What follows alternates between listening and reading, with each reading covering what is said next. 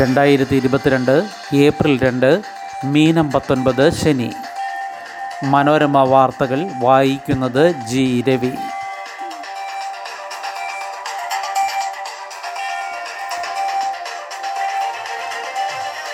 അടുത്ത വർഷം മുതൽ കേരള എൻട്രൻസ് ഓൺലൈൻ പിന്തുടരുക ജെ ഇ ഇ മാതൃക ഓഫ്ലൈൻ പരീക്ഷ ഈ വർഷം കൂടി.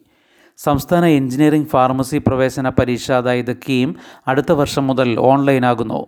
ഐ ഐ ടികളിലേക്കും എൻ ഐ ടികളിലേക്കും മറ്റുമുള്ള ജോയിന്റ് എൻട്രൻസ് എക്സാം മാതൃകയാകും ഇവിടെ നടപ്പാക്കുക.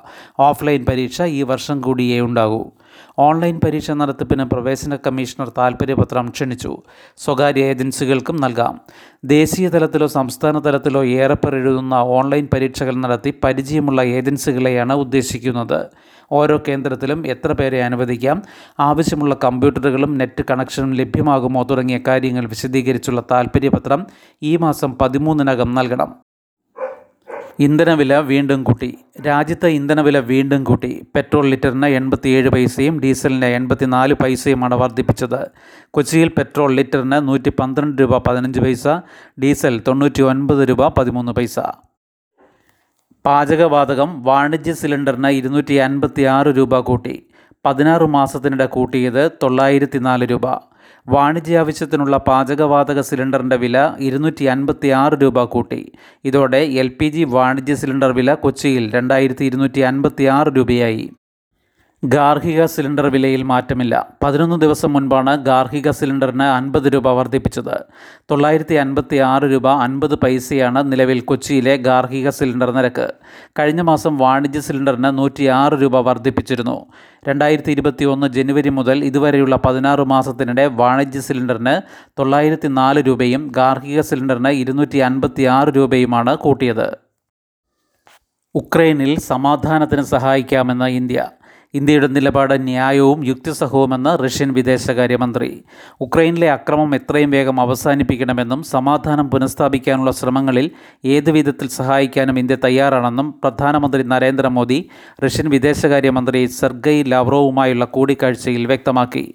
ഉക്രൈനിലെ സ്ഥിതിയും സമാധാന ചർച്ചകളുടെ പുരോഗതിയും ലാവ്റോവ് പ്രധാനമന്ത്രിയോട് വിശദീകരിച്ചു. റഷ്യയുമായി സഹകരിക്കുന്നതിന്റെ പേരിൽ യു എസ് കഴിഞ്ഞ ദിവസം ഇന്ത്യയ്ക്ക് മുന്നറിയിപ്പ് നൽകിയിരുന്നു. റഷ്യയെ ഒറ്റപ്പെടുത്തുന്നതിൽ സഹകരിക്കണമെന്ന് യു കെയും ജർമ്മനിയും ആവശ്യപ്പെടുകയും ചെയ്തു. അതിനു പിന്നാലെ ലാവ്റോവുമായി കൂടിക്കാഴ്ചയ്ക്ക് മോദി തയ്യാറായത് ശ്രദ്ധേയമാണ്. യു എസിന്റെയും യു കെയുടെയും ജർമ്മനിയുടെയും നയതന്ത്ര പ്രതിനിധികൾ കഴിഞ്ഞ ദിവസങ്ങളിൽ ഇന്ത്യയിലുണ്ടായിരുന്നെങ്കിലും അവർക്ക് മോദിയുമായി കൂടിക്കാഴ്ചയ്ക്ക് അവസരം ലഭിച്ചിരുന്നില്ല.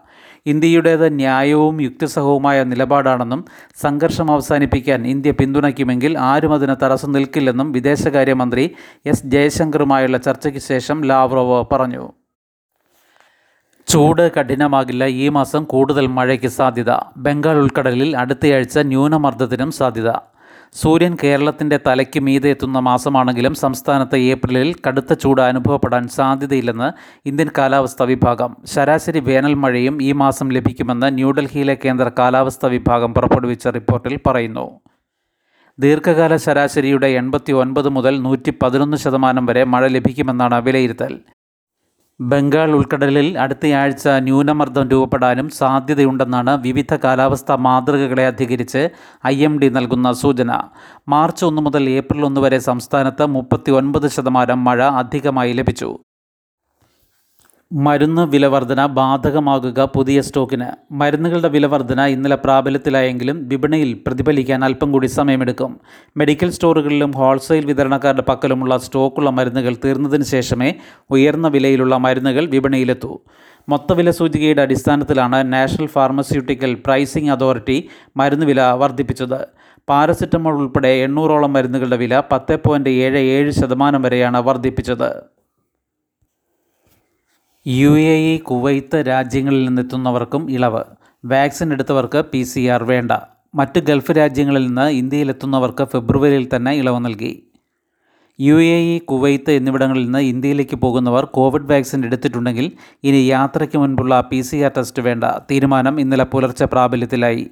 എന്നാൽ വാക്സിൻ എടുക്കാത്തവർ യാത്രയ്ക്ക് എഴുപത്തിരണ്ട് മണിക്കൂറിനകമുള്ള പി സി ആർ ടെസ്റ്റ് ഹാജരാക്കണമെന്ന നിബന്ധന തുടരും. അഞ്ച് വയസ്സിന് താഴെയുള്ള കുട്ടികൾക്ക് പി സി ആർ ടെസ്റ്റ് വേണ്ട. വാക്സിൻ സർട്ടിഫിക്കറ്റ് എയർ സുവിധ പോർട്ടലിൽ അപ്ലോഡ് ചെയ്യണം. പതിനാല് ദിവസത്തിനകം വിദേശ രാജ്യങ്ങൾ സന്ദർശിച്ചിട്ടുണ്ടെങ്കിൽ വിവരം എയർ സുവിധയിൽ രേഖപ്പെടുത്തണം.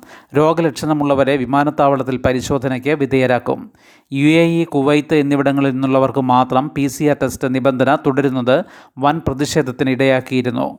ഇന്ത്യയിൽ നിന്ന് രണ്ട് ഡോസ് വാക്സിൻ എടുത്തവർക്ക് മാത്രമായിരുന്നു ഇളവ് നൽകിയിരുന്നത്. മറ്റ് ഗൾഫ് രാജ്യങ്ങളിൽ നിന്നുള്ളവർക്ക് ഫെബ്രുവരിയിൽ തന്നെ പി സി ആർ ഒഴിവാക്കി. നൂറ് ഓട്ടിസ്റ്റിക് യുവാക്കൾക്ക് സൗജന്യ തൊഴിൽ പരിശീലനം. ഓട്ടിസ്റ്റിക് യുവാക്കൾക്കായി ശാസ്തമംഗലത്തെ centre for autism and other disabilities rehabilitation research and education ഒരുക്കുന്ന സൗജന്യ തൊഴിൽ പരിശീലന കോഴ്സിലേക്ക് ഇപ്പോൾ അപേക്ഷിക്കാം. സ്റ്റേറ്റ് ബാങ്ക് ഓഫ് ഇന്ത്യയുമായി സഹകരിച്ചുള്ള കോഴ്സിൽ നൂറ് പേർക്ക് അവസരമുണ്ട്. യോഗ്യത പന്ത്രണ്ടാം ക്ലാസ് പ്രായം പതിനെട്ട് മുതൽ ഇരുപത്തിയഞ്ച് വരെ. ലൈഫ് സ്കില്ലുകൾ ആശയവിനിമയ ശേഷി അപ്രന്റീസ്ഷിപ്പ് തുടങ്ങി നാല് ഘട്ടങ്ങളായി ഒന്നേകാൽ വർഷമാണ് പരിശീലനം. ഇന്ന് ലോക ഓട്ടിസം ബോധവൽക്കരണ ദിനം. ശുഭദിനം. നന്ദി.